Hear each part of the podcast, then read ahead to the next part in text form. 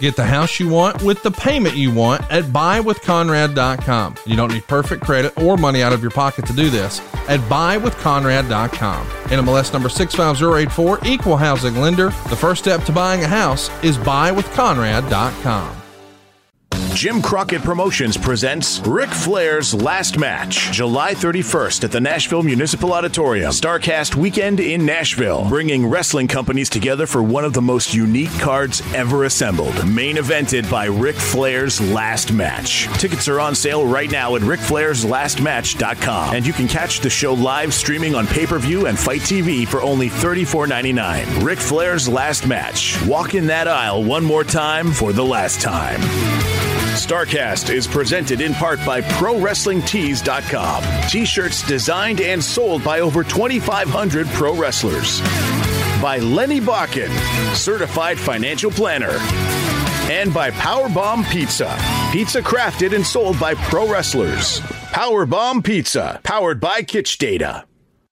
Deletion!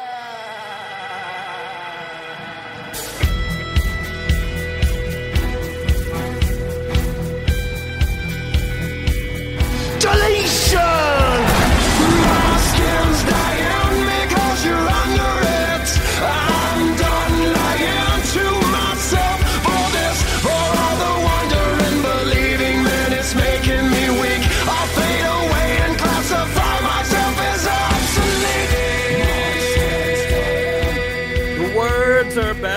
about to be spoken here on the Extreme Life of Matt Hardy, presented to you exclusively by Podcast Heat and ad-free shows. I, of course, am John Alba, joined as I am every single week by the man of the hour, the woken, the broken, and spoken one himself, Mr. Matt Hardy. What's going on, my friend? Uh, I am just here hanging out in Rochester, New York. We're getting ready for a huge dynamite and rampage tonight. Rochester, New York, man. That's uh, that was supposed to be a special place for Matt Hardy in AEW lore. It was. Uh, Rochester, New York is going to be the big show. It was a sold out pack show where myself and Brodie, we did the double debut. We did the big swerve as far as the exalted one. Uh, but it was not to be had. Uh, hello, coronavirus pandemic, and hello to the empty arena wrestling area that we uh, uh, era that we lived through through the pandemic. Which we covered extensively in our archive on the Stadium Stampede episode, which you can go check out at extremehardy.com. Uh, Beard's coming in, looking good on you. It is slowly coming in. Yeah, I'm uh two weeks out right now as of today. Le- less than two. I'll be two weeks tomorrow. The new Matt Hardy brand, if you will, we're starting to see it a little bit, Matt, on BTE. We saw you get a little frustrated on Rampage this past week. You got tossed aside and classified obsolete by Butcher and the Blade. What's going on, man? Um, it's been a tough time uh, recently in my career. Obviously, with everything that happened with my brother, and then uh, you know me just now kind of being put on the back burner.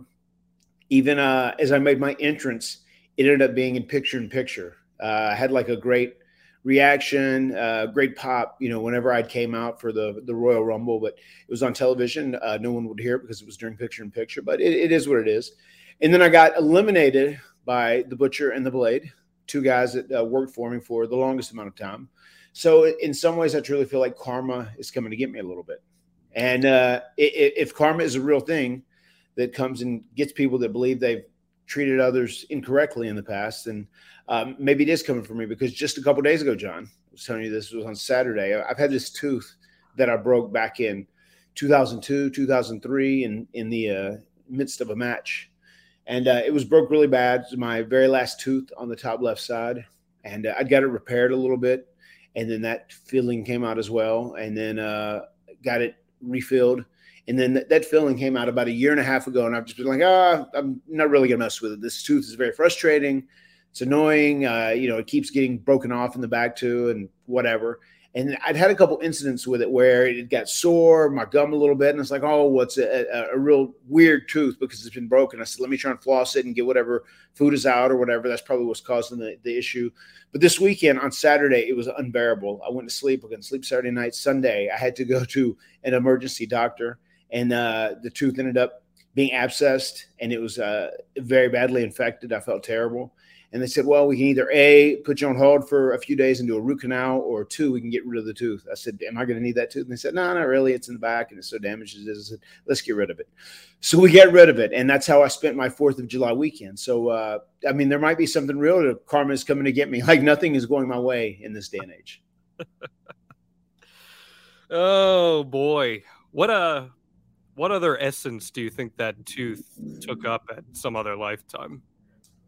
Uh, I would almost have guessed uh, the tooth was also uh, its essence was in George Washington's mouth at one Mm. point. You know, Wooden.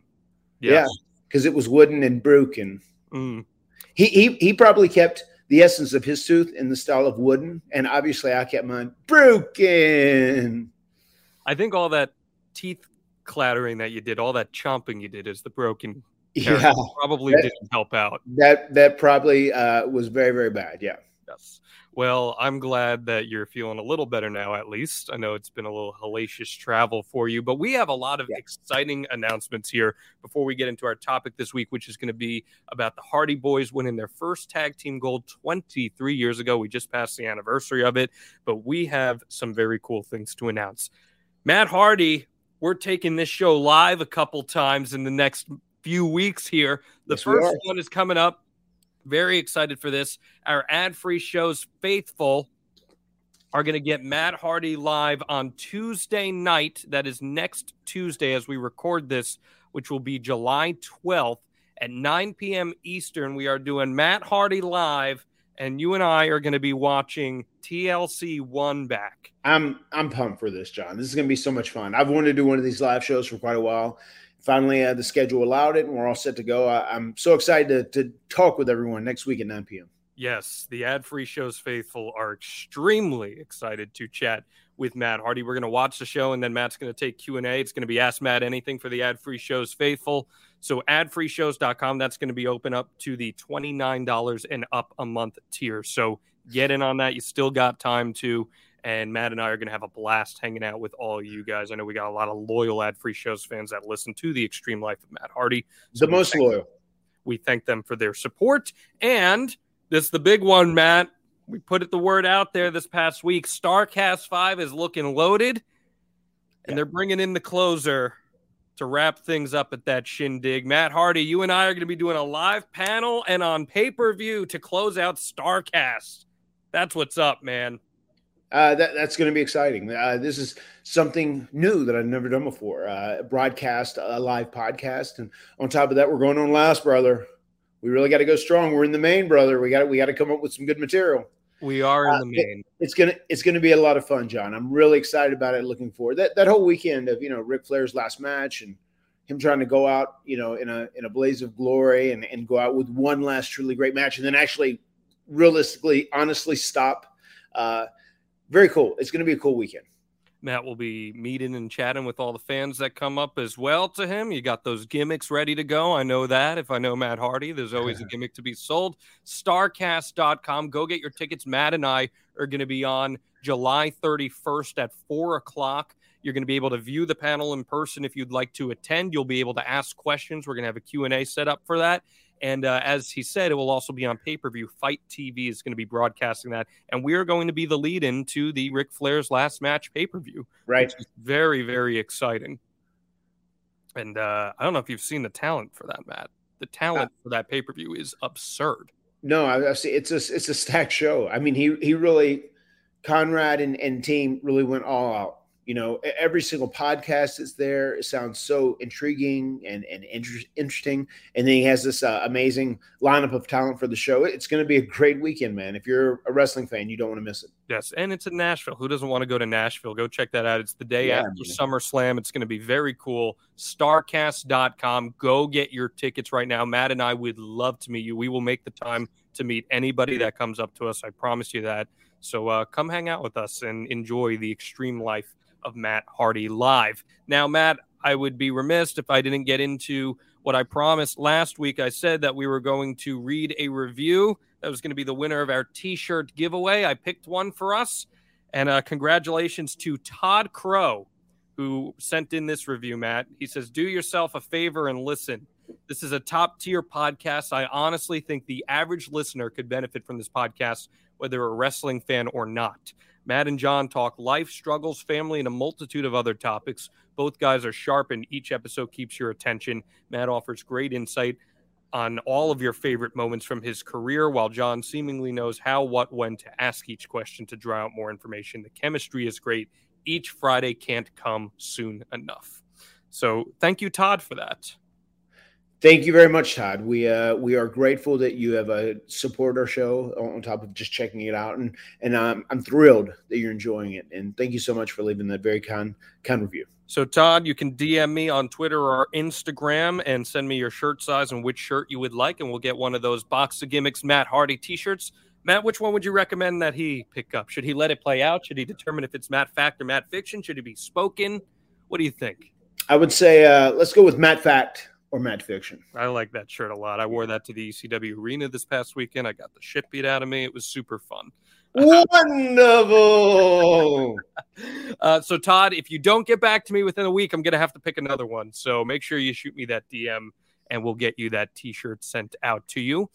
Uh, and then, Matt, the last thing I got for you before we get into the episode this week Blood and Guts this past week was absolutely gnarly, man. Uh, what'd you think of it?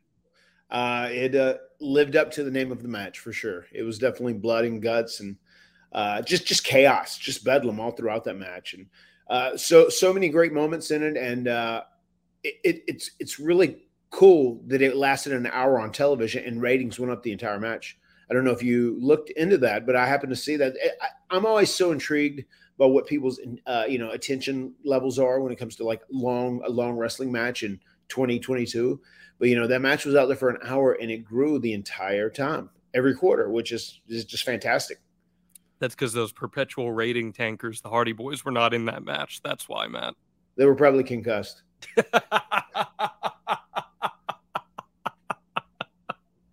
oh man, that I'm, is so I'm glad that popped you. That's just a little joke we John actually used that on me earlier today. So just pan him back.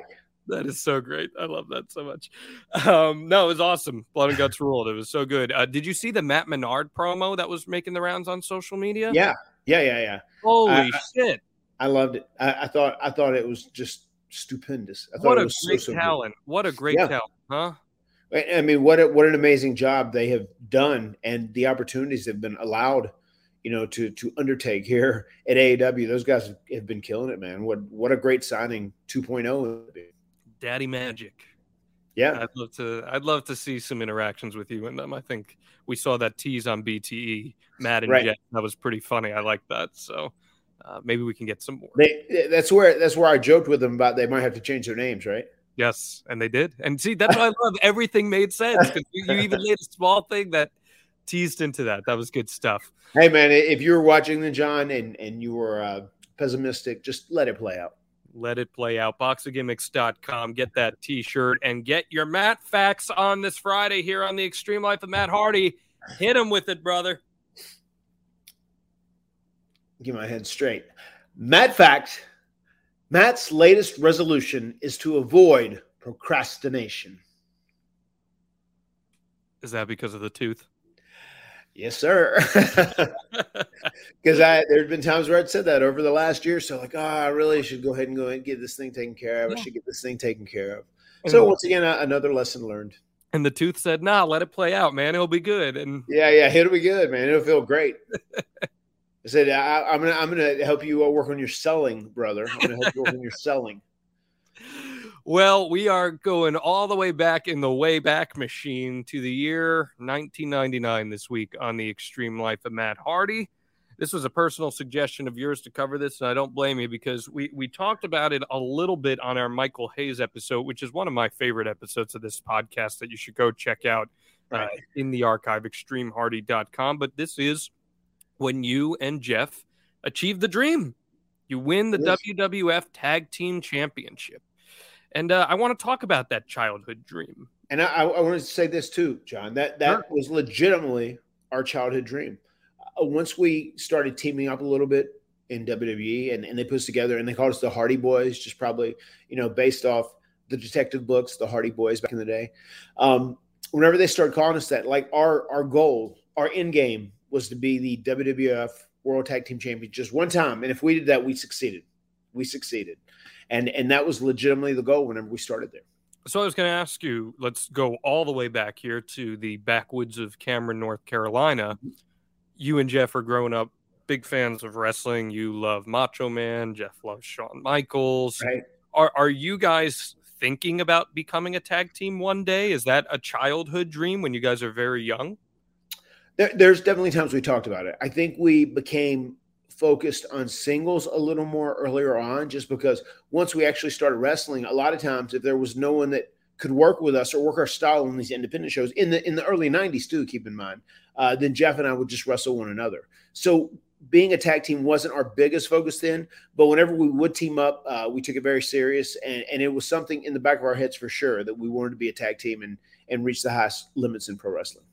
Did you guys find that you had natural chemistry as a tag team just because of knowing each other as well as you did? With, with, without a doubt, yeah. I mean, because we've been around each other our entire lives, obviously, you know. So we we just kind of instinctually know what our brother's thinking, typically more than you know other people would, because I've just seen him his whole life and I just know him so well, and and vice versa. So yeah, it, that definitely added to our chemistry in the ring as a tag team. Afford Anything talks about how to avoid common pitfalls, how to refine your mental models, and how to think about how to think. Paula, while certainly you can mess up on a million dollars a year, it is far less likely than it is on $30,000 a year. Right. I would meet wonderful people that were struggling with a budget that was super tight. It was 100% you need to make more money. Make smarter choices and build a better life. Afford anything, wherever you listen.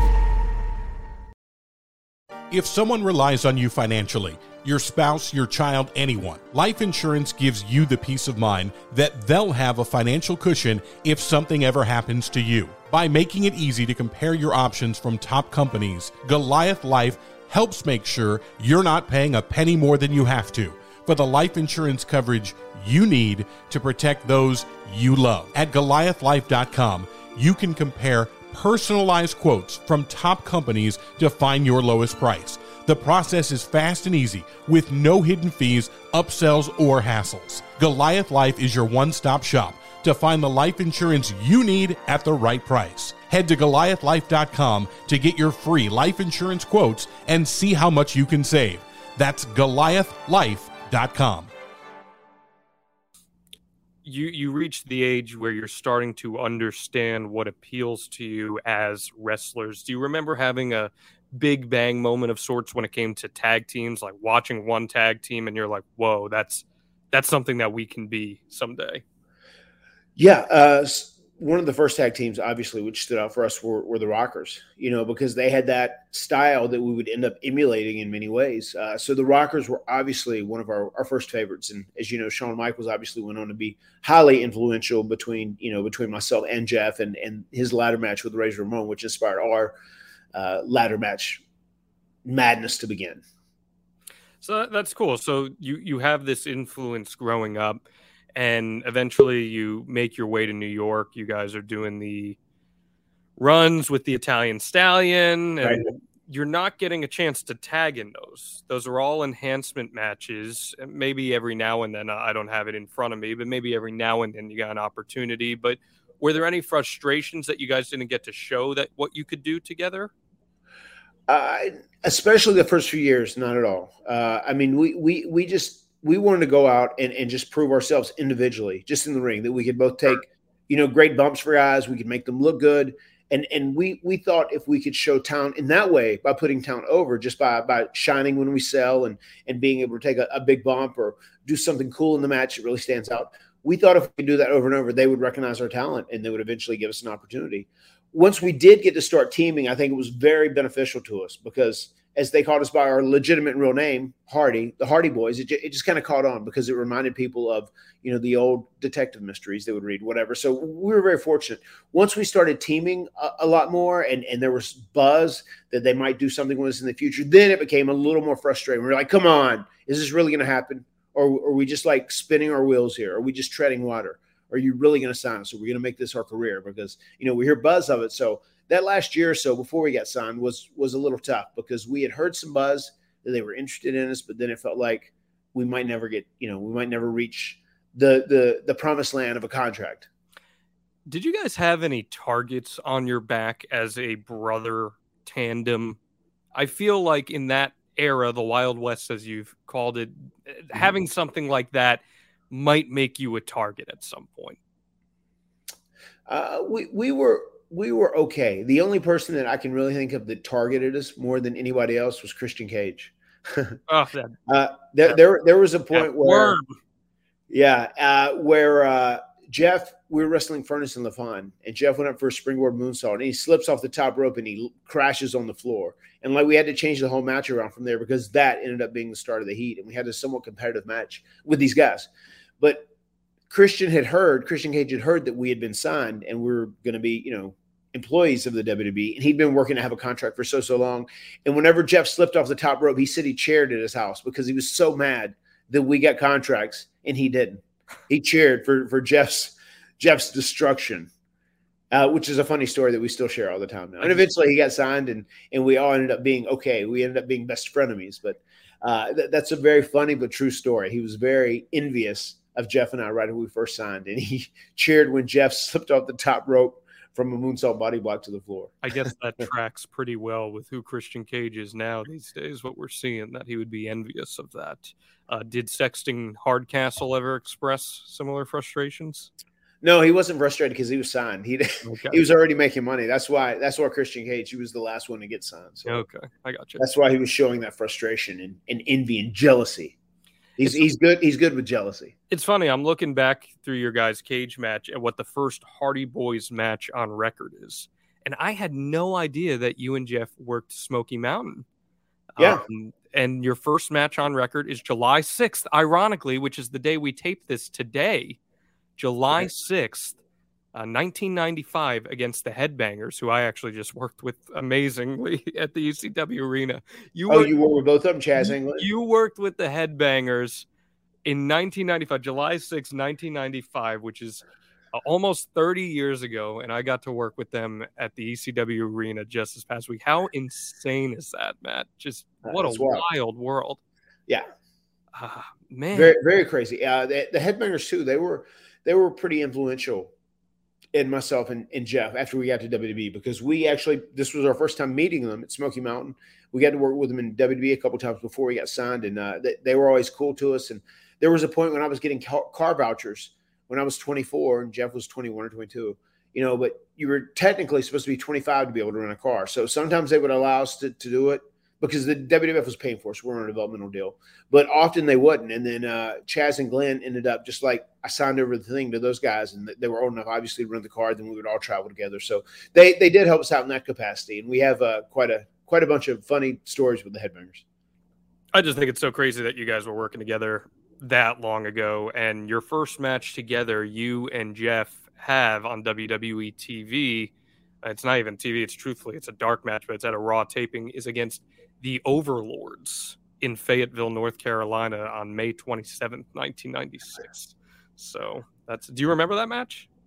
I, I do, I do. Uh, th- those guys did independence uh, around North Carolina, uh, if I'm not mistaken. It was the the Ring Lords, but this is what they ended up calling them at, at obviously. So yeah, we were familiar with those guys. We hadn't worked with them a whole lot, uh, maybe a, a time or two on Indies in the past, but I, I was familiar with those guys, and I do remember that match. The Ring Lords, it has them listed as Rick Slagle and Speedy Gonzalez. Yeah, that's correct. That that's just who I was thinking of. Yeah, they were called the Overlords, though. You said it. That I don't. The- So I, I see the Ring Lords on here, and then I see the Overlords as well.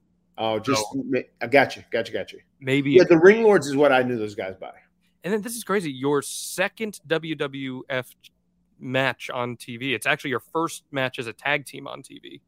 Is for the World Tag Team titles against the Smoking Guns, and that is May twenty eighth, nineteen ninety six. There uh, I have it. Same venue, or, or no, actually, this is in North Car. This is in South Carolina, North Charleston. And then Yep. later that day, you tape again and you face the New Rockers, Leif Cassidy, also known as Al Snow, and Marty Jannetty. What Yes. a weird little tag team odyssey you guys had in those early days. That's so bizarre. Yeah, just I mean, we, we were journeymen, you know, who were just uh, ready to do whatever for whoever at that point.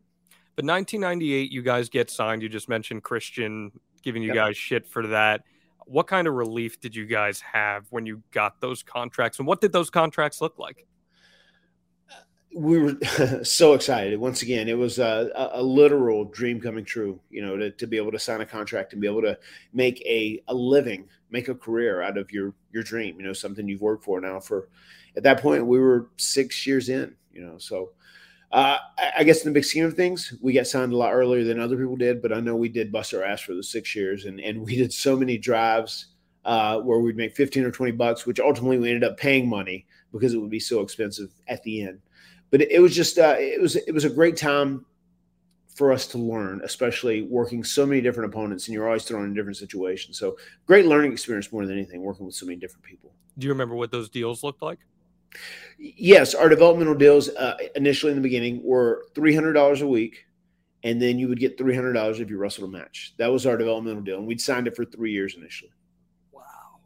So j- just considering that. Uh, we were getting $300 every single week coming in our house. We were ecstatic, as you can imagine. I mean, those contracts, they were the smallest contracts, obviously there, but like we were just excited to get our, our feet in the water. And is that to train with in, in the Funkin' Dojo, Dr. Tom, all that? Is that where you guys are getting some reps? That, that, that's that's what happened. Uh, the developmental system at that time was more or less like the the Funkin' Dojo, where literally you would go up to Stamford, you would spend a couple weeks, you would train for – several days, and then you would run uh, some independent wrestling show events to kind of uh, practice what you've been learning all week or what you've been working on. So th- those uh, those weeks were tough. They were really interesting. That's where we first met Christian Cage initially. I mean, so many guys, Test, Albert, so many guys were there. Teddy Hart, you know, was famously there. He was one of the first people we met at our first, you know, Funkin' Dojo. But we ended up doing two of those and then uh, we we started going to TV. So we are excited about that too because we knew if we were at TV and we wrestled, not only would get that 300 weekly, we'd get 300 for another match. You know, so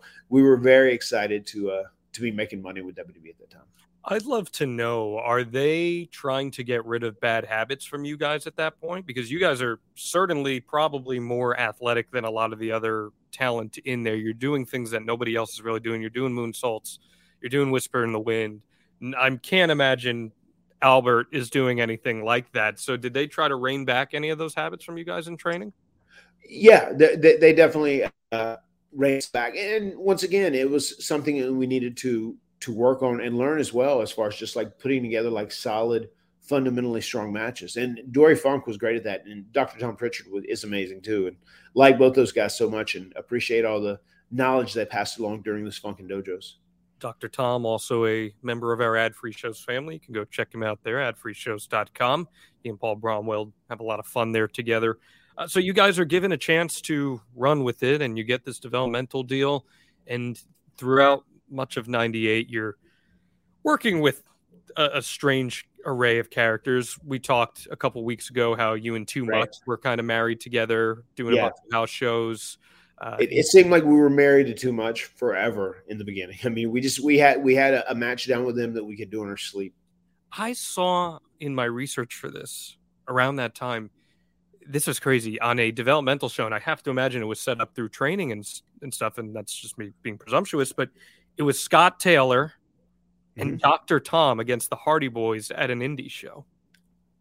Yeah, that that was one of the uh, the weekend matches of the Funkin' Dojo. That that was on the end of a training session up in Stamford. So that's what it would look like. You would you would train, and then they'd put you on an indie show. And for Doctor yeah. Tom to get in there and wrestle with you guys, I just thought that was super cool. Yeah, yeah. No, you we would we would train for ten days, and then we'd do three or four days of uh of indie shows, and and they would literally just kind of like you know judge you on what you've worked on all week. That that was the developmental system in 1998. So you're working guys you trained with. You're not working anybody else on the indie show typically? Most of the time, it was people that we trained with. There, there were a few times when some of the guys were, you know, kind of the well known or well established name or veteran there on these indie shows where some of our guys would, would work against them. But, but typically, with Steve the Destroyer or anything like that. You're not having a match. Yeah, yeah. You're you're you're working with a credentialed guy. Okay. You know, if, if you're on those shows, but but typically it was it was everyone, all the students of the Funkin' Dojo working against one another. Okay and and that's good because that's getting you guys in front of a live crowd. You're learning how to now, you guys obviously because you had right. Omega and everything, but sure for for a lot of those guys, probably like test and stuff, getting those live reps in front of the crowds. That's kind of the genesis of building a developmental talent, isn't it? I I mean, it is, yeah, for sure. That that is. Uh, I mean, I, I thought that was a great process, and it was a, a great learning experience too. We we did, we took in so much knowledge, and I mean, we bust our ass practicing and working out during those uh, those weeks in the Funkin' Dojo. I mean, th- those were long ten days. Especially, you'd get up, you'd work out first thing, and they uh, would send you to the cafeteria in Titan Towers, and you would go eat and try and protein up, and then there would be like you know six hours, seven hours of like taking bumps. It was a it was a long day. I just think of the charm of independent wrestling, where shows like that, you're probably in front of 50 people, maybe 100 if it's a good draw, good night, some gimmicks sold. How much did those experiences make you guys appreciate the journey that you were on? Oh, I mean, coming up in the indies, like from absolutely nothing, not knowing anyone in the business, and, and the journey and, and just the the expedition to our contracts that you know myself and my brother went through. I mean, it made us appreciate everything so much, and it just made us so grateful. And it always has, still to this day.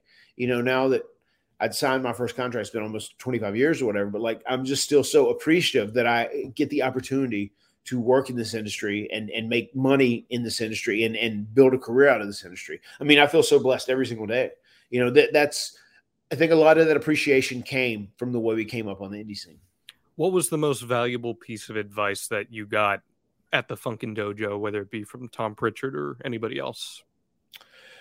just how how much the stress like uh you know a point that michael hayes would tell us later like the people in the front row you know they they might know what we do is somewhat of a show it might be entertaining but you have to throw strikes and blows where people believe you know i wouldn't want to get in a fight with them they would they would destroy me they're, they're a legitimate tough person i don't want to fight that person you know there there's that facade you have to present about yourself you know that regardless if you're a killer or not you have to have like you know killer instincts. You have to, you know, very vicious strikes. You have to be able to fight and throw blows, you know, because if the crowd doesn't believe you can truly fight, then they won't buy you uh, as a, a legitimate wrestler as much. I think that's one of the best pieces of advice I've ever heard in wrestling. And when you, you shared that with us in an early episode, I immediately went back to it with some indie talent that I work with and I manage. And I was like, guys, like, even because we'll do match reviews, we'll talk about it. I'm like, man, lay those things in, you know, make them, make them really look like they're effective because I've seen Private Party adapt ever since you worked with them too, man. And Isaiah is like a freaking fire out there. It's crazy Yeah, how uh, I mean, Isaiah's growth has been uh, has been wild. I mean, he, he has grown exponentially as a performer and as a character. He's doing so well. So proud of him. Yeah. So cool stuff there. Uh, but like I said, you're you're working with too much. You're working with the oddities. You're working Yeah. with LOD 2000. How bizarre was that working with the Road Warriors at that stage of their career? Because unfortunately, they were kind of shells of themselves, but they're still these legendary tag figures.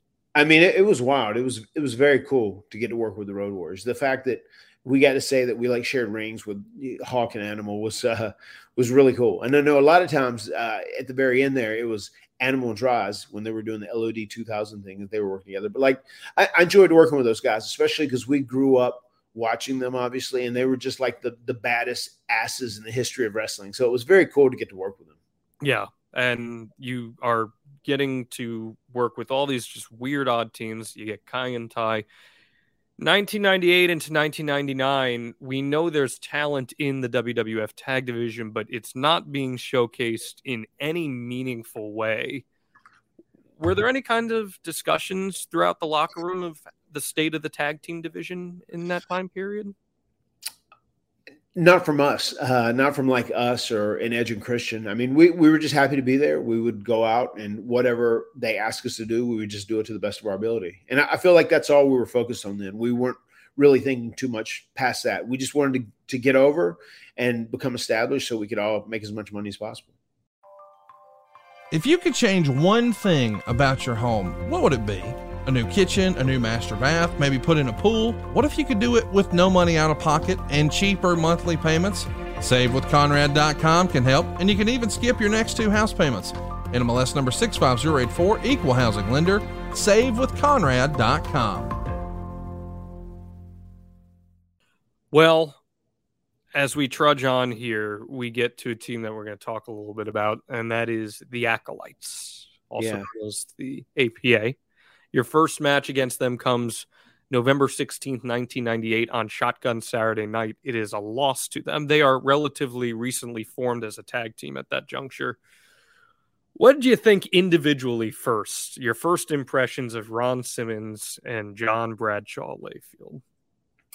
my first impression uh, of Ron Simmons initially was like, wow, he's like a, a serious guy because he's one of those guys. He kind of to really open up, like he's funny as hell, man. But he almost has to half-ass know you a little bit, uh, especially back in those days in the beginning.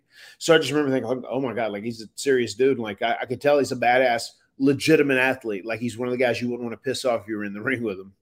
And then J- JBL was just like this overwhelming personality, you know, especially backstage as he kind of accepted the the role of the enforcer, you know, for the Undertaker. You know, that was kind of his gig. So that just thinking like, oh my God, this guy's like uh this guy like kind of uh keeps the locker room in check or either terrorizes the locker room, however you want to look at it. But I mean, that's what really stood out about JBL in the beginning as well.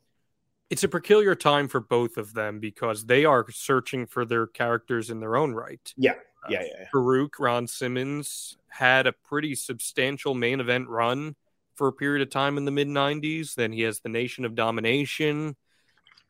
Doesn't quite reach the level that I think many thought he might as the leader of the Nation of Domination. I think a lot of people said, hey, this is a guy that could be the world champion, but Right. that, that pesky Dwayne Johnson guy came along and kind of stole all the spotlight from him. Yeah. And he started meddling with him and ruined it all. Yes, ruined it all. And you got a lot of other guys in that group that broke out with their own personalities. We saw D'Lo Brown develop a personality. We Right. saw Kama Mustafa become the Godfather. So there's a lot of talent in the Nation of Domination group.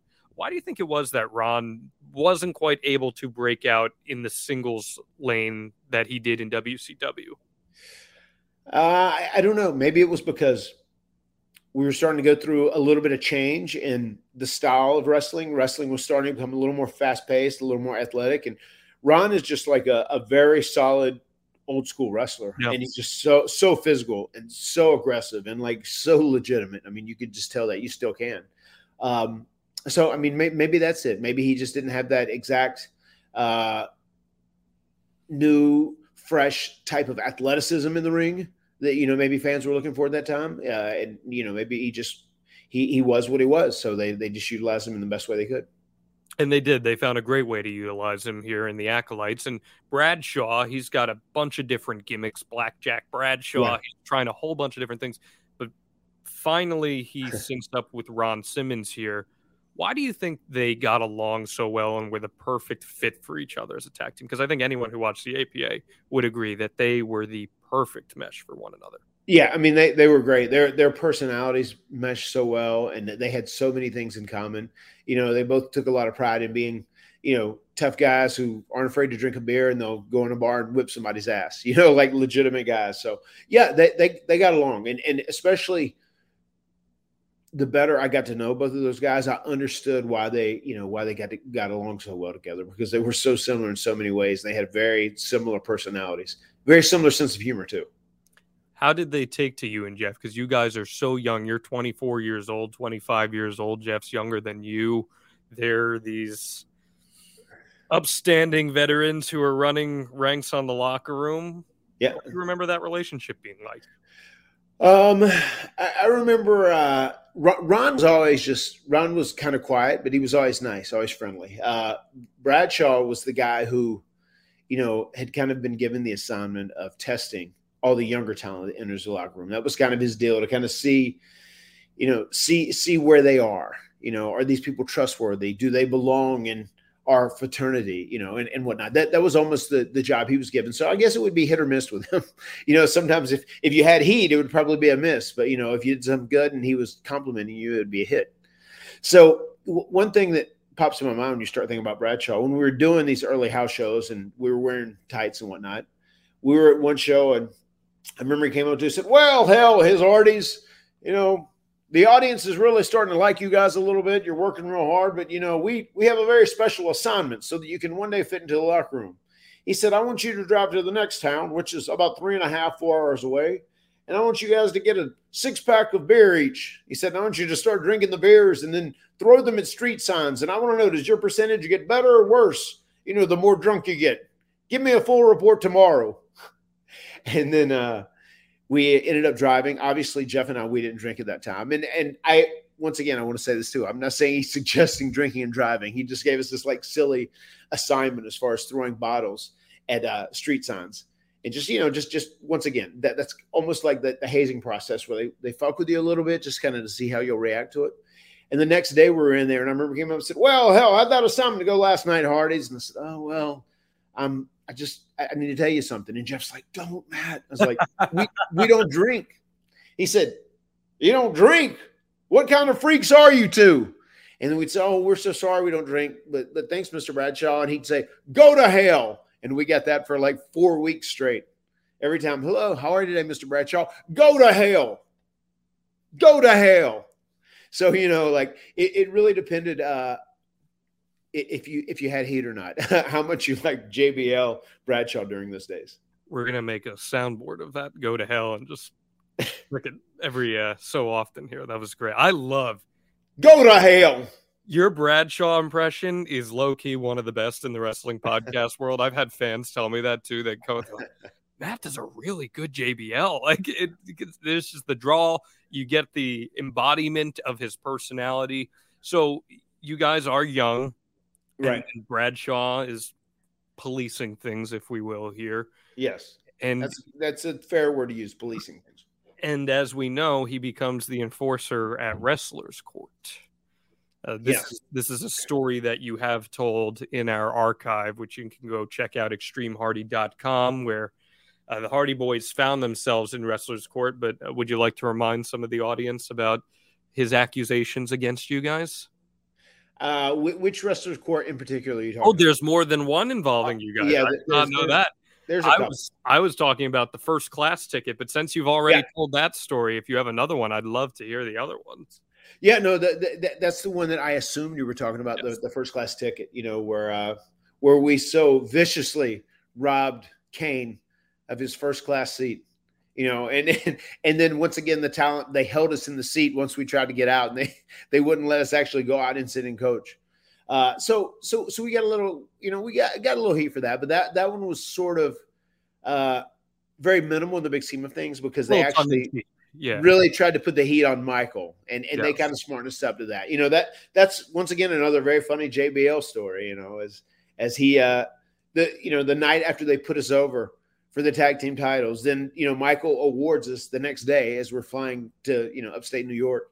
He awards us with these two first class seats because he's a Delta billion mile billion mile person guy, and uh and of course at the last second Kane comes running in and he was late for his flight and barely made it. And we ended up taking, annoyingly, one of his first class seats.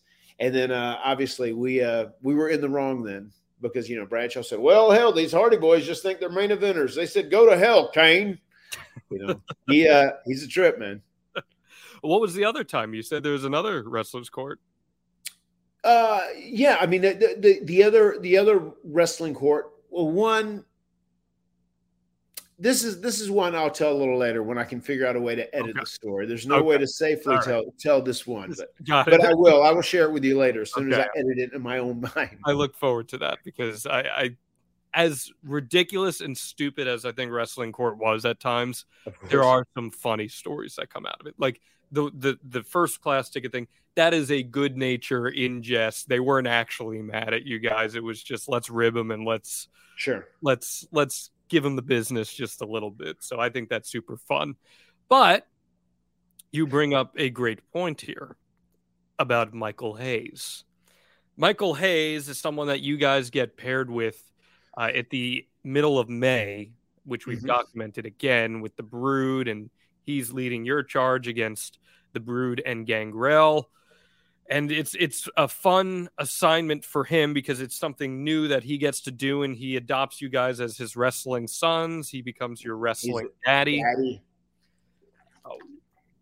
the baptism by fire process of getting to know michael. How much of a test was that for you and jeff? Uh, it, it was cool, uh, especially us coming from the perspective of being someone who grew up watching Michael Hayes and someone, especially me, I was very legitimately into his act and I, I dug what he did. Uh, so that that was very cool, you know. But then, like once it becomes a, a regular thing, and just kind of seeing his habits, it was always fun. It was always interesting. But there there were times too where he just thought so very different from how we thought at that time, and also just like lived such a different lifestyle. So sometimes it could be frustrating, I guess. But it was always just amazing to ride with him, just like pick his brain and and be able to like dig into his knowledge because he is such a knowledgeable guy when it comes to pro wrestling. So mm-hmm. smart and creative. was Michael Hayes the kind of guy that, and we've all had these friends or we've had these siblings where you love them, you you know that they add so much value to your life, but there's times you just look at them, you're like, shut the fuck up, just stop talking for for ten minutes because I get that vibe from some of your travel stories there. Yeah, no, uh, of course. I mean, it- it- I feel like even even in pro wrestling, I mean, if you're around someone for ten days back to back to back, you know, you're seeing them almost more than your family. So yeah, it, it can get it can get old seeing some people, especially if there's someone that gets on your nerves. Yeah. You know, Michael was a very uh, outspoken guy, and whatever he wanted to do, I mean, we were going to do. So that th- those were the times like, oh God, still this. You know, we were just like, we lived two totally different op- opposite, you know, two totally different opposite lifestyles at that time. on the Michael Hayes episode, you told the story about driving through the monsoon. You told the story, which is one of my favorite extreme life stories, about the rest stop urination, which is quite Yeah. visceral and you should all check out. Are there any other Michael Hayes stories that you haven't shared with us that from that time period that were just an essence of who he was? oh my god um uh, i i do remember one time there was a a deal where michael had buzzed myself and jeff said all right guys we got to have a team meeting. And we had two rooms on this occasion and it, it must have been just because the office paid for them or something. But uh, i feel like it was an older hotel we were at and i remember we're like oh, okay it's super late we're ready to go to bed we want to get up early and work out or whatever we're doing. And i was like no come on we need to have a team meeting. And we got in there he started you know breaking down a little bit, a lot of constructive criticism and, and also some criticism, just just uh, pure criticism as well about some of the things we'd done in the match that night. And then I remember he started smirking at Jeff because Jeff said, like, all right, I got it. I know, like, whatever. Like, I think I think we're good for a night, right? And he's like, Oh, you think you're special or something because you're hot shit.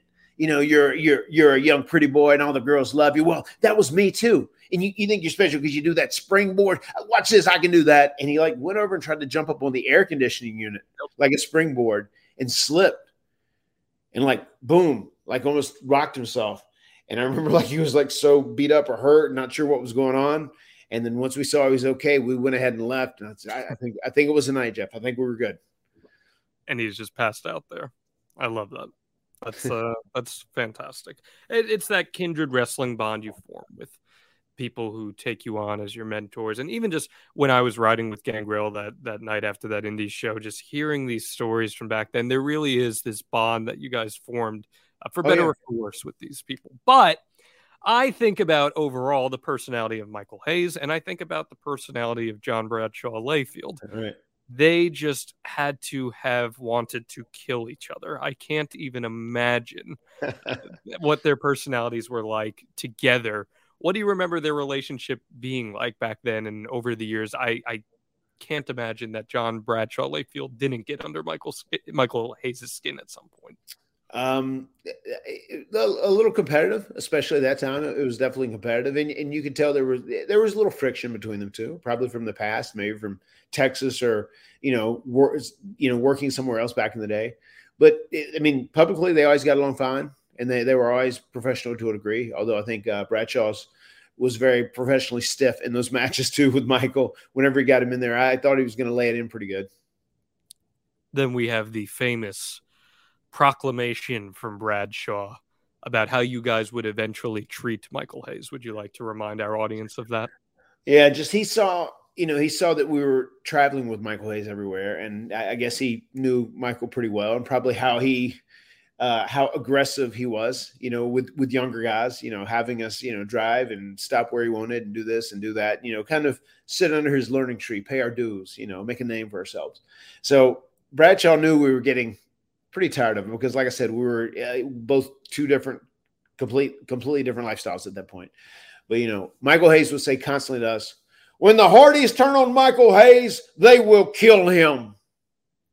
When the Hardy Boys turn on P.S. Hayes, They will kill him just over and over. That was the thing he would say almost every day to us. A daily process. I So feel like we, we had to make it come to be. I feel like that is him projecting how he would maybe perhaps like to see things play out. If you will. Right. just, just a small hint there. Um, so let's let's get into the meat and bones here, Matt. That that brood feud that you guys have go throughout the summer, which again we did cover, but we know eventually where this is all going. It's leading up to the tag team ladder match that changed the course of tag team wrestling history that we covered on episode one here. But how pivotal were those matches in making you guys, and I don't just mean you and Jeff, I also mean Edge and Christian, Mhm. the performers that would eventually break out? What were those house show reports like about your matches, and what were the reactions you guys were getting? I I mean, we we were getting really good reactions in, and the, the house show reports were great. They would put us over, and a lot of times they would say we were the best match on the show, and, and one of the matches that got the best reaction. You know, so obviously we were very gifted uh, and lucky to be in that early slot on the show. We were usually the first or second match, but we ended up. I remember there's a period of time where Jr. bonused us for our house show matches because we were like working so hard every single night and trying to go above and beyond to have these great matches. So that was that was really cool and, and super motivating as well that Jr. actually bonused us for those house show matches.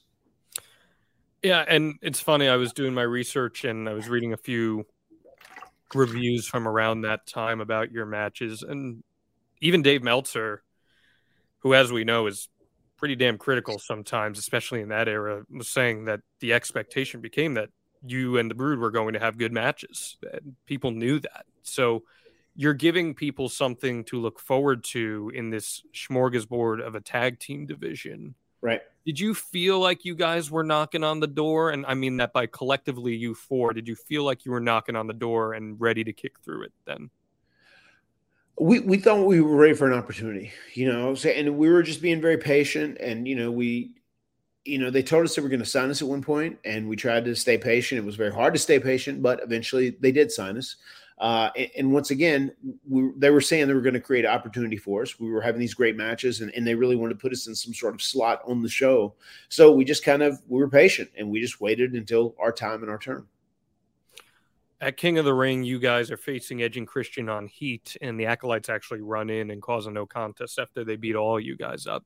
Mm-hmm. and it's restarted later in the pay-per-view as a number one contenders match to face the acolytes. Uh, it's a two and a quarter star match per the wrestling observer. The hardy boys defeat edge and christian in four minutes and 49 seconds. It actually wins best match on the observer poll. Just a, even two and a quarter stars. The fans voted it the best match that night and it's highlighted if you recall by edge hitting the middle rope spear Out of the portrait motion, right? and that kind of seems like that might be the groundwork for what we would eventually see from Edge and Jeff Hardy at WrestleMania 17, which we will be talking about next year. Right. But what do you remember about that King of the Ring match there? Uh, eventually, you guys win after Gangrel drinks the blood and he tries to blow it at Jeff. He ducks and it gets in Edge's eyes, and then Jeff uses the cutter to call on the win, the twist of fate, as we know it now. Any Right. recollections about that match? Yeah, I remember we were really excited when they told us we were going to be winning that number one contenders match, and I, want to say it's right around this time that Michael had kind of buzzed us on the plan. I I know we had kind of been buzzed that we're talking about doing this a couple weeks out, you know, about giving us like an upset win on the uh, on the acolytes, and I'm pretty positive they either told the acolytes the, day before or the day of. I I'm pretty sure their theirs was much shorter. I'm sure there was a caveat though, and uh, Bradshaw had made sure they did an angle that his head was injured, and I'm sure we'll talk about that later. But uh, uh, lo- long story short, um, we were we were excited to to actually get to work twice on this King of the Ring too, because we had so much material between the Hardys and Edge and Christian. Uh, we knew if we worked twi- twice, we could still do fresh stuff in, in both both segments. What do you remember about Michael telling you that you guys might be winning the tag titles here? What was his cadence like, and what was your reactions? uh, he was like, "This this isn't certain, you know, but there's talk of doing this, you know." So, and, and I feel like he kind of stated it from a motivational standpoint, where you know he's like, "Come on, just make sure you work hard. You guys be as good as possible. Don't be lazy. Let's let's really keep this rocking and rolling because there's a lot of people that are starting to believe in you now." How'd that feel? Uh, very very rewarding. Uh, it, it just it was affirmation that we were doing our job correctly and, and that we were busting our ass and that people were taking notice. So that was really important. What was the office reception to this pay per view match here? And uh, did you get a feel at all for them being comfortable and starting to put the titles on you guys? Uh, they, they were they were happy with the, both matches. The little match started, they ended up in a DQ, and then the, the match back on the pay per view. They were uh, they were very happy with both matches. So that's I mean that's the main thing we're looking to do at this time. Uh, we were just hoping to, to get an opportunity. Uh, and then obviously, once we have been given a little bit of an opportunity, we just want to make the most of it.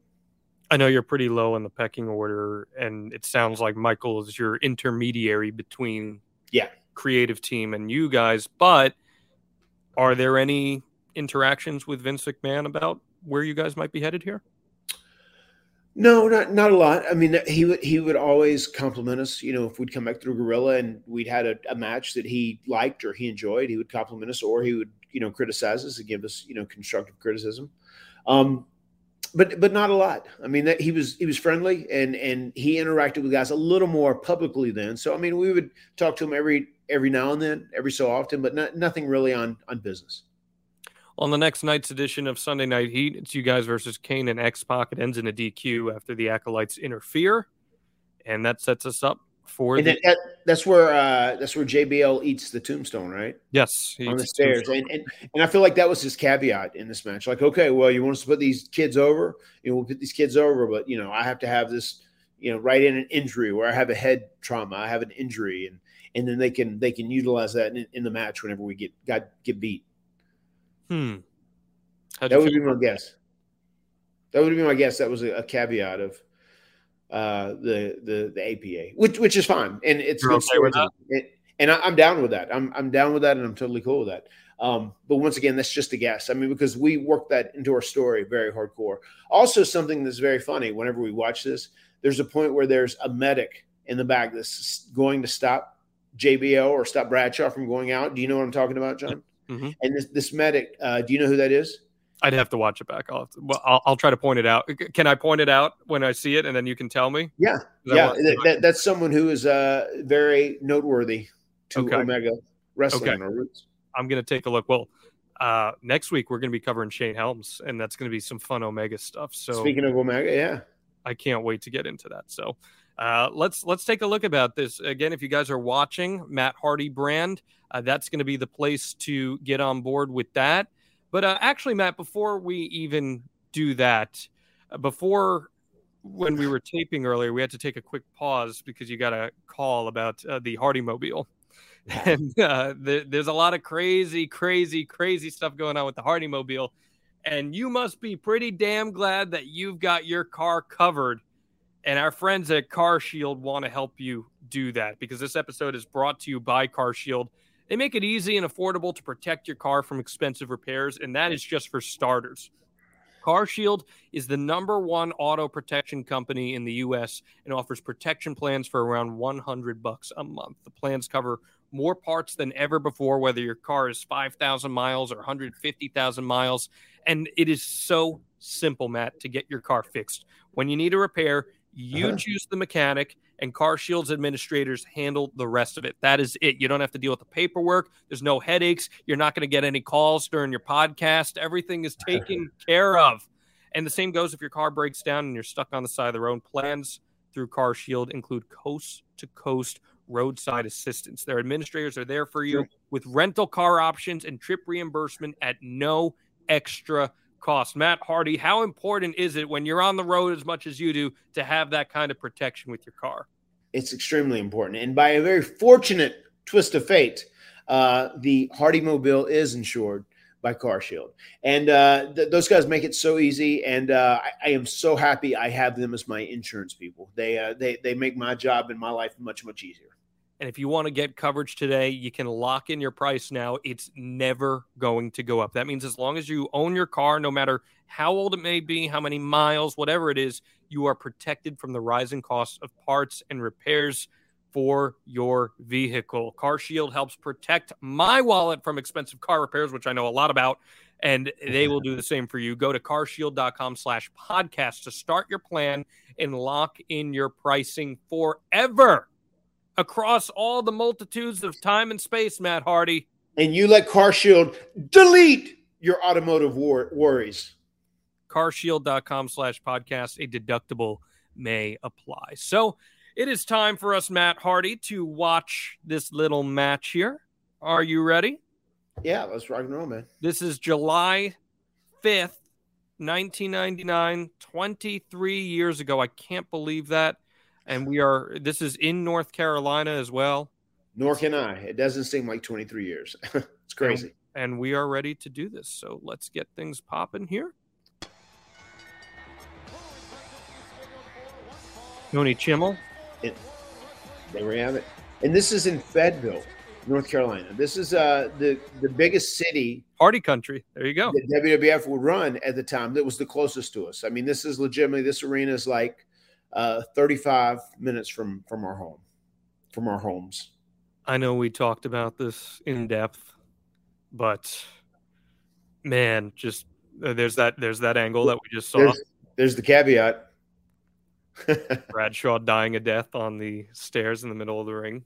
yeah, he's gonna have. just- A, oh, here we go. I want you to watch close, John. Okay. Everybody, watch close. See if you recognize this uh, paramedic here. Matt Hardy brand on YouTube, guys. Oh, that is AJ Styles. Is that AJ Styles? No, that's not AJ Styles. It looked like that's his 2001 haircut. I couldn't see who that was. Who is that? That is Tracy Caddell. That That's Tracy Trevor Caddell. Lee's father. Yeah, Cameron Oh Grimes' father. Oh my goodness. From the back, I was like, oh, it's but then you said it's Omega tie-in. Wow, that is so cool. Yeah. Yeah, that that was uh obviously he was booked there. You know, uh, you know, still we were trying to get our boys booked as extra whenever we were in, in the in the area for sure. And uh, he he was booked as an extra that day and ended up doing that little paramedic spot. That is awesome. That must have been really cool for you guys to have him there when you guys won this then.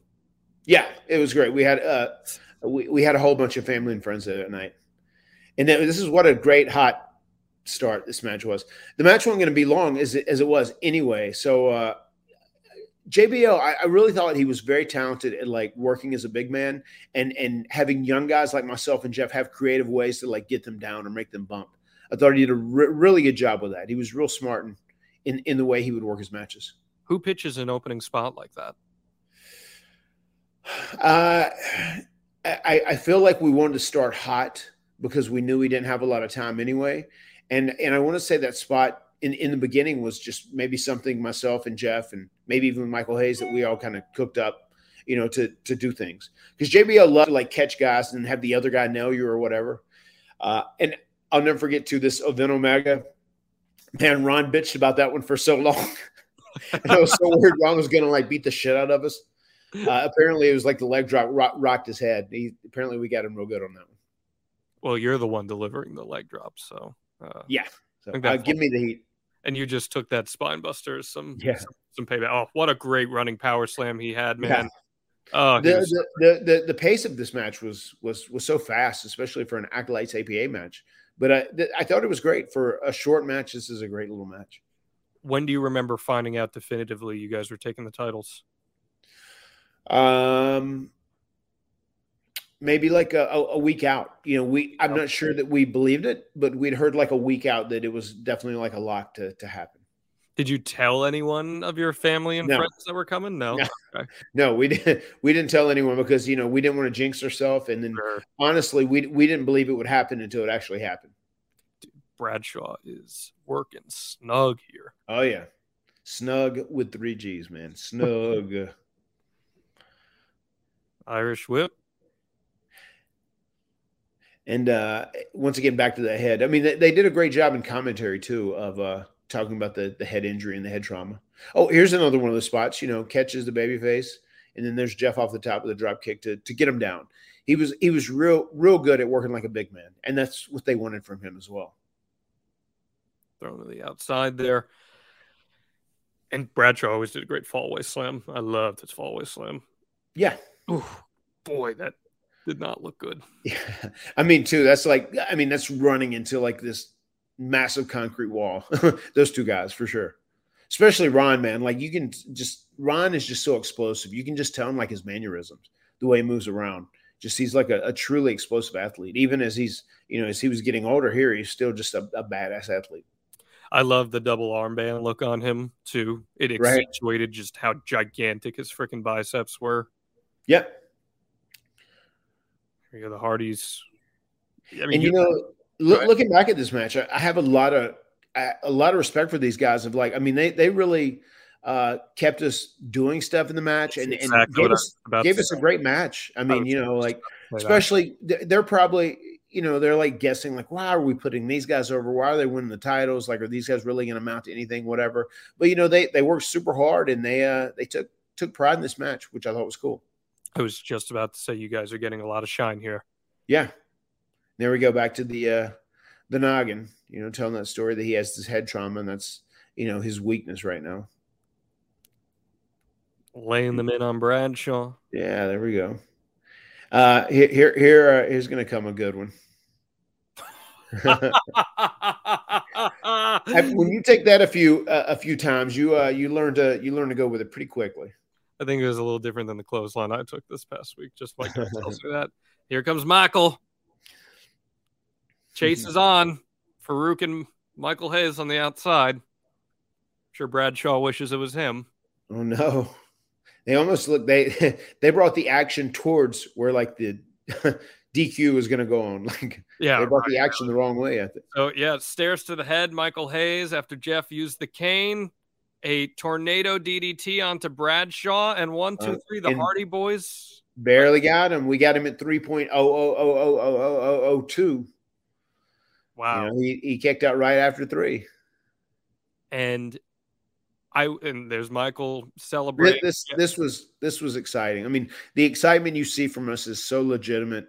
You know, we were so happy, we were so thrilled. Like, you know, we were, you know, more or less in our hometown of, Fayetteville, North Carolina, and you know, we win the WWF World Tag Team titles, and, and that was like truly our dream. And if we did that, then we had been successful in this industry. So it was uh it, it was an amazing night. And that match will always hold a dear, very important space in my heart because it, it- it's the first time we won the WWE Tag Team titles. And I mean, the, the match was great. It was short. You know, people aren't going to say, oh my God, it was five stars. It was six stars, you know, but like it was very important to us and very sentimental. And it, it will always be one of my favorite matches because it was where the, uh, the realization of our dream happened.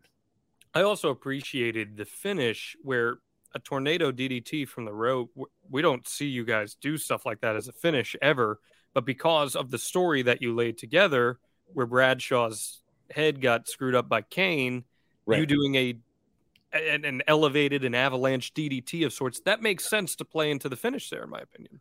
Yeah, and also the cane, you know, using the cane, hitting him over the, the head, you know, obviously going to the head trauma, then doing a swing DT on top of it. Yeah, I thought it was a, a great finish, and I remember that that is that was uh that was Bradshaw's idea, I think, to to do that at the end. But he was uh he was very much on top of it as far as wanting to do something to continue telling that story. He was having you know head issues. Well, you know, Bradshaw's head could be feeling a lot better, Matt Hardy, if he was taking AG1, one of our favorite partners here on the Extreme Life of Matt Hardy, presented by. It'll keep your head right. It will keep your head right. Absolutely. Because with just one delicious scoop of AG1, you're absorbing 75 high quality vitamins, minerals, whole food source superfoods, probiotics, and adaptogens to help you start your day right. It is a special blend of ingredients that supports your gut health, your nervous system, your immune system, your energy, recovery, focus, and aging. And after you take a DDT like that, you're going to need all the help in the world getting your focus back on track. It is lifestyle friendly, whether you eat keto, paleo, vegan, dairy friendly, or gluten free, containing less than one gram of sugar, no GMOs, and no nasty chemicals or artificial anything, while still tasting pretty damn good. And it costs you less than $3 a day. You're investing in your health and it's cheaper than your cold brew habit. It's cheaper than getting all those different supplements yourself. You're investing in an all in one nutritional insurance. Matt Hardy, if JBL were taking his athletic greens, what would his endorsement sound like? It'd say, "Well, hell, AG ones keep me clotheslining from hell." Uh, I, I'll tell you what, man. AG AG ones. Uh, I, I'm a little biased because I do love the product so much, you know. But they really have, man. They have been so so beneficial to to myself and my supplements and, and my diet recently. So thank you, AG ones. I saw even Mark Henry was trying to pitch a sponsorship with AG. Yeah. I was like, man, everybody's onto the secret, man. I've been spreading the word. spreading the word in the AEW locker room. Got- AG1s are over. They certainly are over. And right now, it's time to reclaim your health and arm your immune system with convenient daily nutrition. Just one scoop in a cup of water every day. That is it. No need for a million different pills and supplements to look out for your health. And to make it easy, Athletic Greens is going to give you a free one year supply of immune supporting vitamin D and five. Matt Hardy, how many free travel packs? Five, cinco, five, cinco, five. five free travel packs with your first purchase. All you have to do is visit athleticgreens.com forward slash Hardy. Again, that is athleticgreens.com forward slash Hardy to take ownership over your health and pick up the ultimate daily nutritional insurance. We appreciate Athletic Greens and AG1s, and we thank them for sponsoring this podcast.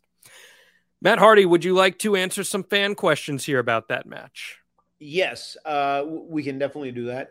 I would like to tell one more Sure. uh, I'm all for Bradshaw stories. story. Let's hear Bradshaw know. stories. The more the merrier.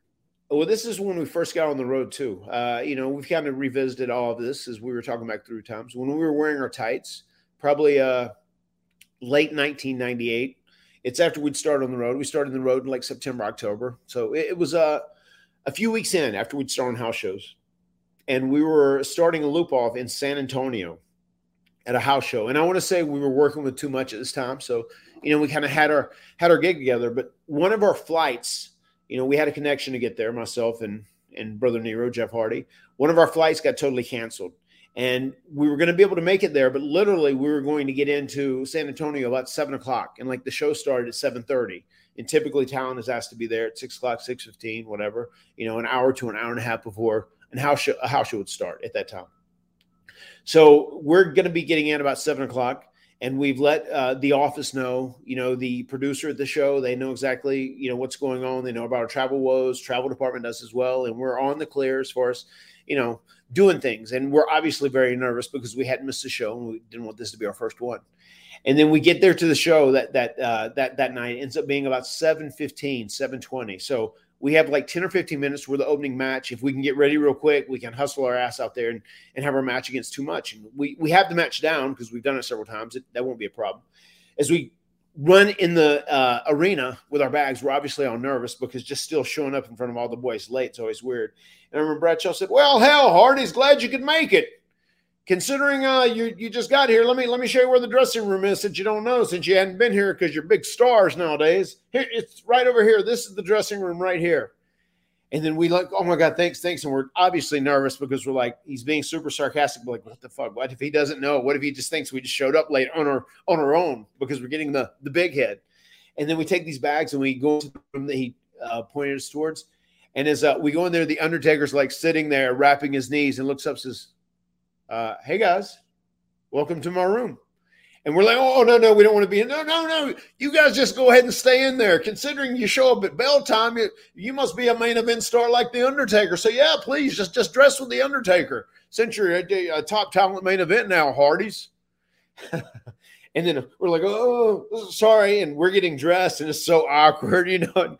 Taker's in there by himself. We're invading his space because they pushed us in here on, you know, the, the, the, the enforcer in the, the locker room they pushed us into a space. So we changed real quick. We go to the ring. We have our match with Too Much. We're like, okay, ah, it's great. Thank God we're through it. What a stressful day this has been.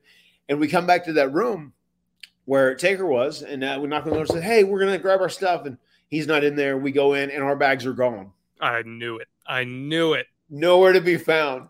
And then I just remember asking people, and and we were in the locker room and said, uh, "Excuse me, guys, is, uh, did anybody move our bags in here?" We're like, we didn't want to dress in in Taker's room. You know, we just kind of got pushed into it because we were here the last second and rushing, and and you know, we're we're we're so sorry. Like, uh, we didn't mean to do that. And and did anybody bring our bags just like to the main male talent room?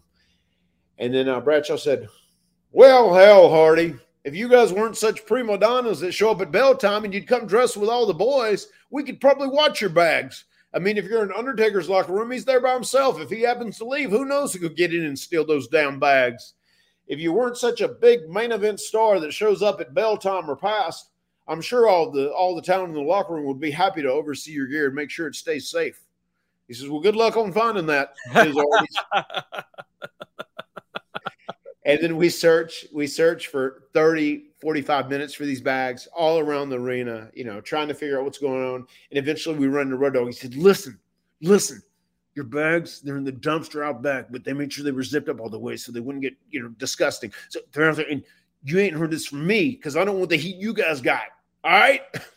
all right. Thanks, dog. And they, were. They had like uh, zipped up our bags and kind of set them in the dumpster a little bit. Once again, it's uh, the fraternity, and they're saying like, you know, how are you going to react to these situations? You know, is it, it depended on how they would treat you too. So uh, that that was a that was a pretty fun story though. When the Hardy Boyz turn on Michael Hayes, they will kill him. When the Hardy Boyz turn on Michael P.S. Hayes, they will kill him. You know, he's pretty lucky the Hardy Boyz never turned on John Bradshaw at Layfield. There's some ammo there. oh my God! When the Hardys turn on JBL, they will kill him. It certainly seems like there's some ammo. Uh, What's your relationship like with Bradshaw today? Uh, it's been great. I mean, the last few times I've seen him, you know, they've been at uh, comic cons or you know different appearances where there's kind of like you know crossover. Some AEW people there, some WWE people there. I've seen him uh, a couple times. It's just been great. I got to have lunch with him one time, kind of catch up on things. Should have taken his bags. Should have moved him. Well, hell, if you weren't such a big star, Yeah. and you weren't such a prima donna, and you didn't want to have to, a dressing room by yourself and the Undertaker, the greatest of all time. well, you know what? You're a prima donna now and a big star that can order the tu- the tuna poke bowl if you'd like to, Matt Hardy. You've you earned that right. You've earned that. Uh, let's let's get some questions from our fans here. Hashtag Ask Matt. Uh, Peter, Well, wants, hell. Peter wants to know what was in Michael Hayes' fanny pack. usually uh usually there would be keys there would be money and there would be one cigarette if he could get it. He was always looking for one cigarette. He would try and bum a cigarette and have one cigarette. He tried to do that always after he would eat his food. He would he would order food he would start drinking at the bar he would like not eat his food. He would ask for a box get it in a box to take back to the room and then he would have a cigarette. That was his ritual every single night Lots of Michael Hayes questions here. Yambag Jones asks, "What kind of party did Michael Hayes throw after your win, and how many fanny packs were involved?" um, it, it, it was cool. We actually, Michael went ahead and I want to say was doing the drive to Raleigh that night because we were in Fayetteville, and that's where we are flying out of the next day. That's the, the very famous story of him using his, you know, billion miles on Delta to get his first class that next day. This is after we actually won the tag team titles. Um, we had a little celebration at Ruby Tuesdays, and that, that's a that's a, a, weird place, but it was like one of the few things that were open at that time of the night. And that we had a whole bunch of family and friends that were around. Obviously, we just talked about you know Trevor Lee's dad, uh, Tracy being there, and a lot of our guys were booked, and a lot of our guys were there watching in the crowd. But we went to this Ruby Tuesdays, and I remember Jeff and I this such a markish thing, you know. But like we went to pop everybody, we put the belts on, and then put our t-shirts over, and we like walked in and like put over our shirt, and the belts like ah! big big celebration. These guys walking in with their titles. That's cool. though. That's cool. Was your dad there? He was. That's cool. He was. Yeah, that was very cool. That's very cool. Uh, let's see here. Uh, we've got more Michael Hayes questions, of course. Um, if this is from Matt, if Michael Hayes could have had his way, do you think your first tag team titles would have been fanny packs? I don't know. May- maybe, maybe he could build a you know the the, the fanny pack championship and Uh, just build a, a belt that like uh lags down like a fanny pack. I know your gear would have been forks, knives, and spoons if he had his say. There you have it. Forks, knives, and spoons. He says, uh, during your first tag team title run, did Michael Hayes ever pitch getting matching mullets? uh, he did not, uh, ironically. You know, he, he did pitch initially before we went the uh, kickwear route in the T Riley t shirts. He did pitch initially dressing very similar to the Freebirds. You know, he, he first threw out like big belt buckles, you know, like a flannel shirt with the sleeves cut out and jeans and boots, which that would have been, that'd been a wild look for the Hardy Boyz in, in 1999. Uh, Adam asked, on the path to becoming champs, you got the Gadzooks gear and started wearing studded metal belts. Did any opponents ever complain about getting clipped by those buckle belts?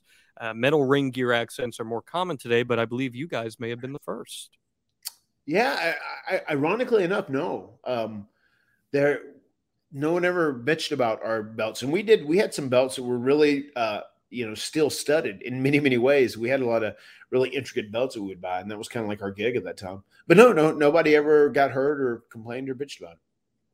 Uh, Dylan asks a good one. Were the APA willing to give up the titles easily, or had they felt that the Hardys hadn't quite earned them yet? I mean, that that's an intriguing question for sure, and and I'm sure in the back of their heads, uh, they're probably like, ah, I don't think that you know th- these boys aren't ready for the titles, which they weren't really. The titles were like a prop that like helped get us over at that time. They they probably said, oh, these guys don't deserve the titles, or they're not ready for the titles, whatever. But this is pro wrestling, and this is our job, so we're going to go out here and make this match as good as we possibly can. And I thought they were very open minded about that.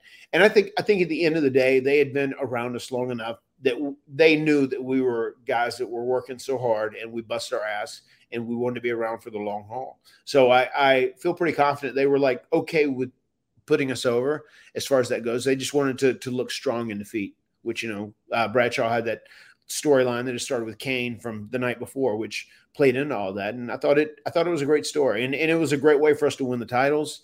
Uh, because it was one of those times where the, those titles elevated us a lot whenever we had them for those three, four weeks. Tori asked, "Did you know your SummerSlam plans at that point were going to end up in a lame tag turmoil match, and it was just a swerve, bro, that the Hardys' first reign started on a Raw?" uh, no, we we didn't know what our SummerSlam plans were going to be for sure. I mean, we we would typically know things since we had Michael with us, maybe a week or two out. You know what they were talking about doing or what they were thinking about doing. You know, as far as like definitely what we're going to be doing at SummerSlam, and we were definitely on the the bottom of the list of importance when it came to like knowing what you're going to be doing on the pay per view. At that time, no. Chevy asks, "Are you guys from Bad Street, Cameron, North Carolina, USA?" uh, that that would be amazing if there was an actual Bad Street in Cameron at some point, but unfortunately, there's not. So I guess we are not from Bad Street, Cameron, USA. And Austin asked our final question: Was it a dream come true to fulfill what you had worked so hard for?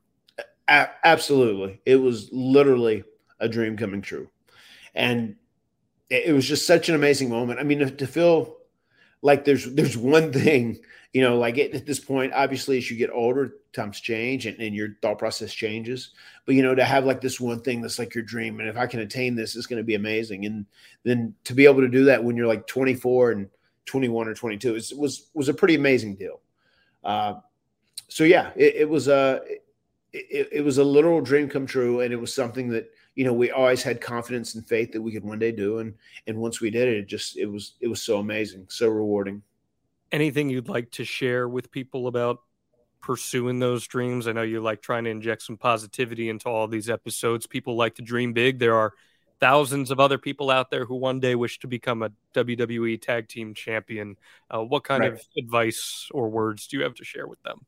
Uh, I mean, the, the first thing I say, and this is something the Hardy Boyz have said forever, and we're based around this. So, you know, you you have to dare to dream. I mean, if there's someone out there who, you know, watches professional wrestling, is really drawn to it, and and and feel like they would want to make that their career, I'd say go for it, man. Like, you know, I'm certainly not going to be hypocritical. Uh, I came a, a very weird, strange route to get into to what I did but you know it, it's what i want to do and now I've, I've done this and i've made a living off this now for you know a quarter of a century. So it's uh it's, it's real cool to, to have a goal and and be able to procure it and and make money out of it and, and do whatever. But like if you have a dream chase that dream and and just know to achieve you have to believe. Believe in yourself bust your ass work as hard as you possibly can. And and i'm a living example. If matt hardy from podunk cameron north carolina can make it in pro wrestling, something that seemed wild, where we had no connection, we didn't know anyone, uh, and, I can have this kind of run that I've had. Like, of course, you can do it. It'll be easy on your end. Just put in the work, do the work, and uh, and anything can can become a reality. That's from Bad Street, Cameron, North Carolina, USA. Very cool that so many people wanted to hear Michael Hayes stories. If you haven't, guys, extremehardy.com, go into the archive and check out our Michael Hayes episode. It's one of my favorite of this entire podcast. Matt told some amazing stories from that. And uh, who knows, Matt? Maybe one day down the line we'll be able to get Michael Hayes on this podcast. And that would be a very special one. No doubt about that. That would be great. Um, yeah, extremehardy.com. Go hit that subscribe button. How many stars should they leave us in terms of a review, Matt Hardy? You know the deal around here. Five. cinco, five, cinco, five star review. We will do more giveaways. I promise you that. So keep those reviews coming. If you've submitted one already, you're just in. love giving away stuff. we do like giving away stuff and we will get you all taken care of and it will be a lot of fun again if you're an ad-free show subscriber if you're thinking about adfreeshows.com i can't encourage you enough get involved with the ad-free shows family matt and i are going to be doing a live q&a this coming tuesday and we're going to be watching summerslam 2000 back probably the first time in a long time we've seen that match back i'd have to imagine Yeah, yeah. I, I haven't. It's been years. It's been So- a long time. We'll get to watch that one back before we even cover it on the podcast here later this year. And then Matt and I are going to be at Starrcast in Nashville July 31st. Pick up your tickets now, starrcast.com, and you can watch it on pay per view if you can't make the trip over on FITE TV. Matt Hardy, it's always my favorite time of the weekend to lay down these episodes with you. I hope Yes, you have a great week, a great week of travel. I hope that the travel's a little better going home than it was coming in. And uh, anything else you'd like to add here? Uh, no, just uh, thanks to each and every one of you that join us every single week for the extreme life of Matt Hardy. Myself and John, we greatly appreciate it, and uh, and thank you for spreading the word about us. It's been really cool, and it's it's been a great experience growing and learning uh, with each and every one of you guys. Thank you guys for supporting the extreme life of Matt Hardy. Well, I know it's summertime right now, but Matt Hardy next week there's a hurricane coming through on the extreme. And back, there's a hurricane coming through. I when What's up with that? when you and I talked about episodes that we were going to lay down for this podcast, Shane Helms was right at the top of that because I know you guys are Yeah. kindred spirits and you are going to have a lot of great Shane Helms stories to share with us. So, um, that is going to be a very fun episode next week. One of those hidden gems. Don't sleep on it, guys. Hit that subscribe button. Five star reviews. The words have been spoken. We'll see you next time right here on The Extreme Life of Matt Hardy. Thank you, everyone. You're under it. I'm